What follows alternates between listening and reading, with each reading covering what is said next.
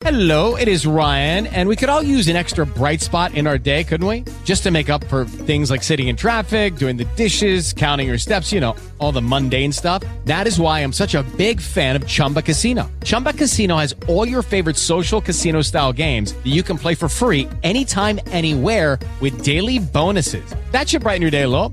Actually, a lot. So sign up now at chumbacasino.com. That's chumbacasino.com. No purchase necessary. VGW Group. Void were prohibited by law. See terms and conditions. 18 plus.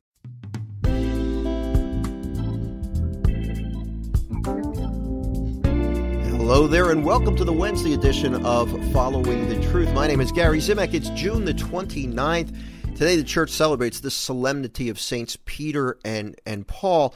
And um, you know, there's so much I could I could go into uh, in the five minutes that I have, but I want to focus on the gospel from today's daily mass. Now, over the past couple of days, I've touched on my belief that the church founded by Jesus Christ is my is my roadmap, is my my what I what I use for to form my conscience. All of my I still have the right to I can make whatever decisions I want. I don't have to go along with what the church teaches, but I choose to do that. Now, you know, if you listen to this podcast, if you read my writings, you don't hear me say that every day. So I think it's good that I'm I'm I'm really highlighting it this this week. I feel like I'm I'm bound, I'm supposed to do this really talk about what drives me. I don't just make things up. I don't just say, "Well, I feel that abortion is wrong, so therefore I, am going to be pro pro life." No, I I feel that abortion is murder based upon the teaching of the church, and that's really important.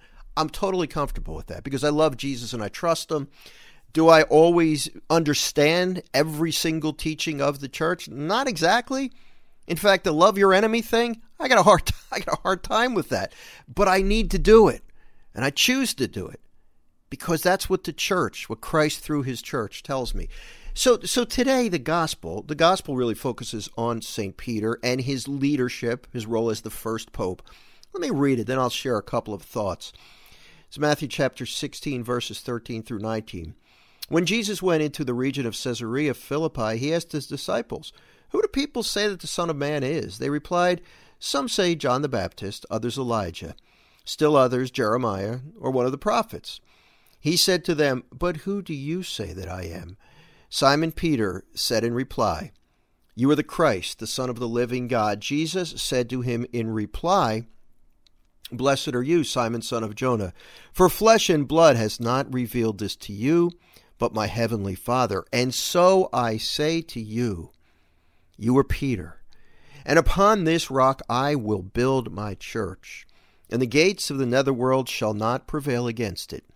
I will give you the keys to the kingdom of heaven. Whatever you bind on earth shall be bound in heaven, and whatever you loose on earth shall be loosed in heaven. Now, here, what we see here is a biblical, uh, some biblical support for the church, the, the, the visible kingdom of God on earth. The church, as led by the Holy Father, currently Pope Francis, the successor to St. Peter, the church founded by Jesus Christ, the church who gave us the Bible. And I think a lot of times as Catholics, we don't really know this. I think it's getting more well known.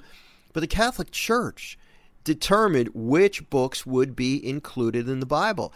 And as Catholics for years, I mean, I know, growing up, this was a big deficiency. The Bible, we didn't know the Bible. Now, whether it was emphasized, I'm not going to blame anybody. I went to Catholic school, but it wasn't emphasized in my house, and I'm not. I don't want to blame my parents because they tried their best. They knew that we were supposed to go to mass every week, and they insisted that we do.